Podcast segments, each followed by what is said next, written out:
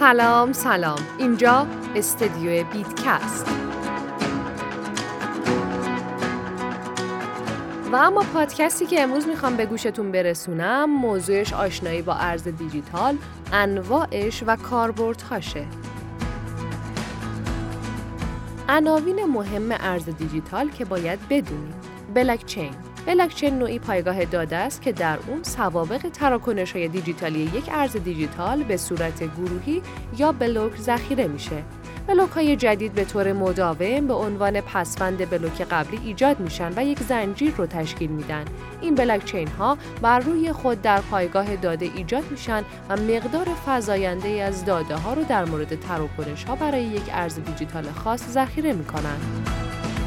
غیر متمرکز در زمینه ارز دیجیتال اصطلاح غیر متمرکز به این معنیه که این ارز توسط بانک مرکزی یا سایر مؤسسات مالی کنترل یا پشتیبانی نمیشه.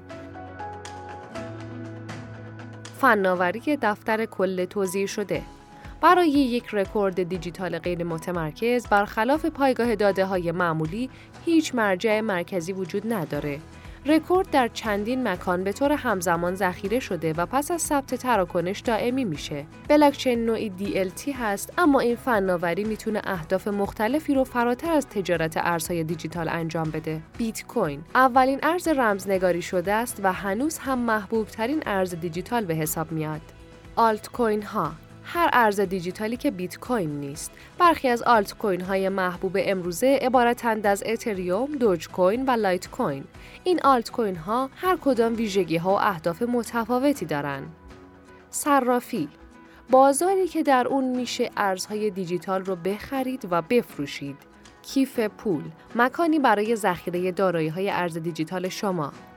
خیلی از صرافی ها کیف پول دیجیتال هم ارائه میدن. حالا به گوشتون کلمه cryptocurrency رسیده؟ می‌دونین معنیش چیه؟ همون ارز دیجیتال یا رمز ارز و بهش میگن cryptocurrency.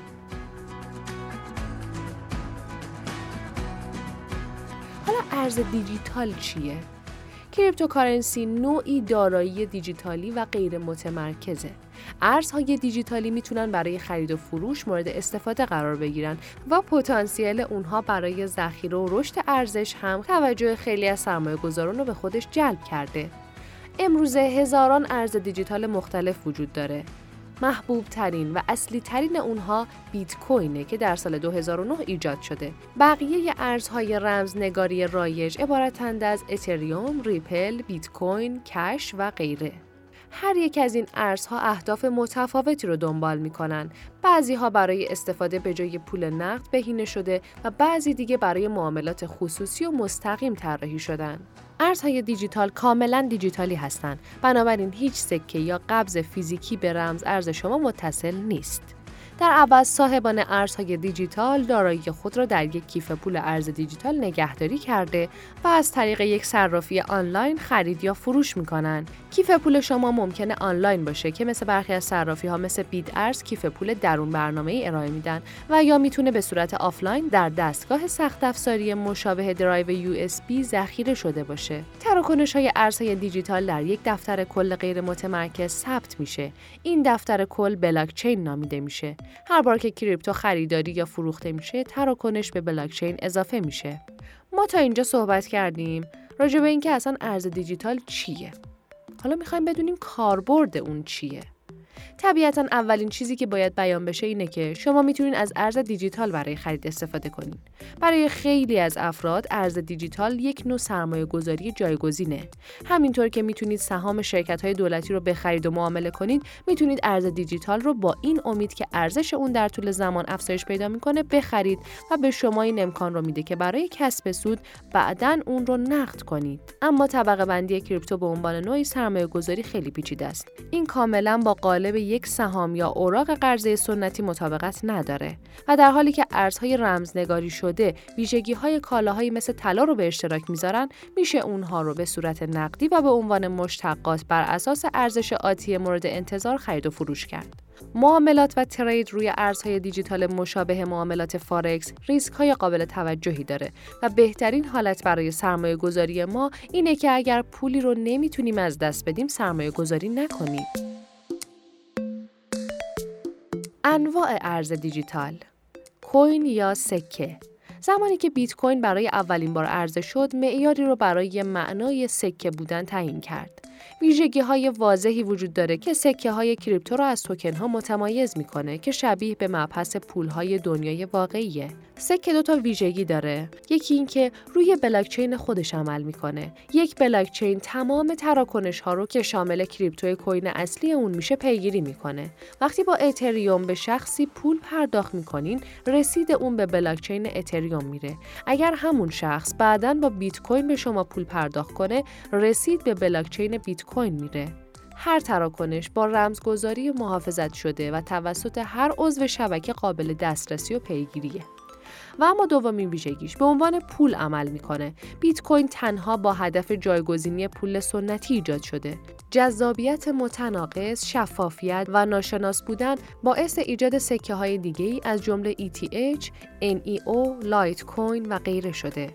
امروزه میشه در بسیاری از شرکت های بزرگ مثل آمازون، مایکروسافت و تسلا کالا و خدمات رو با استفاده از سکه های کریپتو خریداری کرد. بیت کوین اخیرا در کنار دلار آمریکا به ارز رسمی السالوادور تبدیل شده.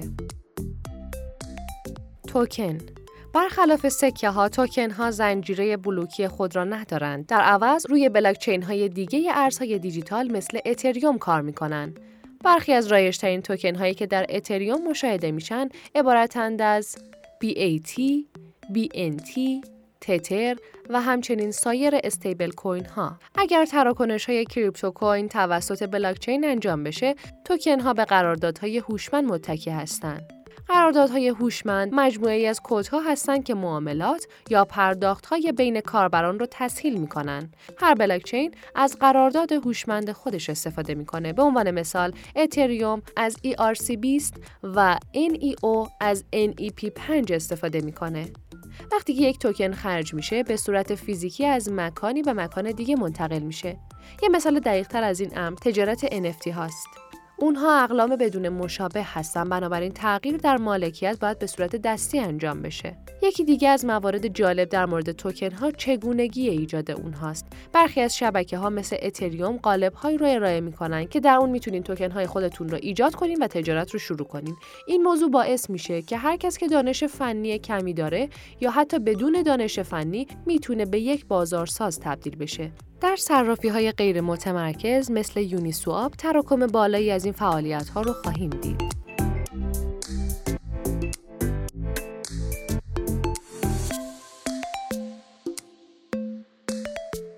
و حالا مهمترین ارزهای دیجیتال.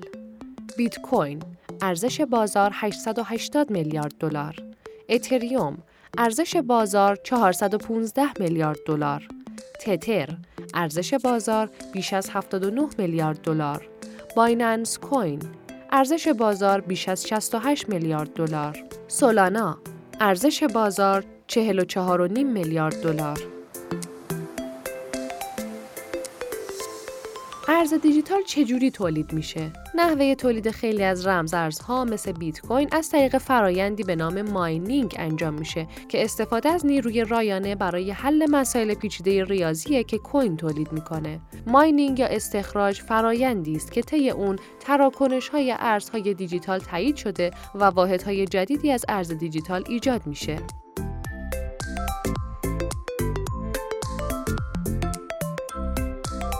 ارز دیجیتال چجوری استخراج میشه؟ ارزهای دیجیتال عموما از طریق دستگاه های ماینینگ استخراج میشن. این نام شاید کمی اشتباه باشه به خاطر اینکه فقط در مورد به دست آوردن یا ماینینگ سکه های جدید نیست. استخراج رمز ارز دو هدف رو دنبال می‌کنه. تولید ارز دیجیتال جدید و تایید قانونی بودن تراکنش های ارز دیجیتال در بلاکچین. پس هنگامی که یک ماینر بیت کوین فرایند تایید یک بلوک تراکنش رو تکمیل کرده و کارمزد اون رو پرداخت می‌کنه چه چیزی به دست میاره؟ و اما در جواب می‌تونیم بگیم بیت کوین های تازه تولید شده که خزانه اونها و تعداد کل بیت کوین های در گردش رو محاسبه می‌کنه. مزایای ارز دیجیتال چیه؟ سرعت تراکنش بالاست، هزینه تراکنش در ارزهای دیجیتال در مقایسه با سایر خدمات مالی نسبتا پایینه، قابلیت دسترسی برای همه هست، امنیتش خیلی بالاست. و اما معایبش چیه؟ درک رمز ارز نیازمند زمان و تلاشه. رمز ارزها می‌تونن یک سرمایه گذاری بسیار پر ریسک باشن. ارزهای دیجیتال هنوز خودشونو به عنوان یک سرمایه گذاری بلند مدت ثابت نکردن.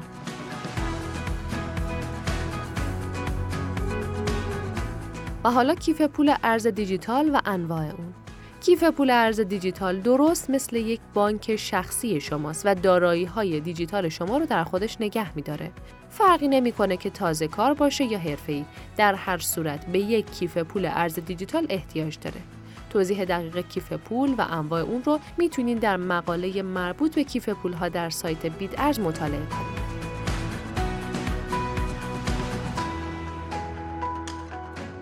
تفاوت ارز دیجیتال با ارز فیات یا معمولی چیه؟ ارز فیات و ارز دیجیتال از چند جهت کلیدی متفاوت هستند. ارز فیات یک ارز قانونیه که ارزش اون به یک ارز صادر شده توسط دولت مثل دلار آمریکا مرتبطه. در حالی که ارز دیجیتال یک دارایی دیجیتالیه که ارزش خودش رو از بلاکچین اصلی خود به دست میاره. حفظ حریم شخصی، سرعت انتقال و کارمزد شبکه از ویژگی های بارز برتری ارز دیجیتال بر ارز فیاته. تا اینجا در موردش صحبت کردیم، معایبش رو گفتیم، مزایاش رو گفتیم. حالا می‌خوایم ببینیم چه جوری اقدام به خرید ارز دیجیتال کنیم.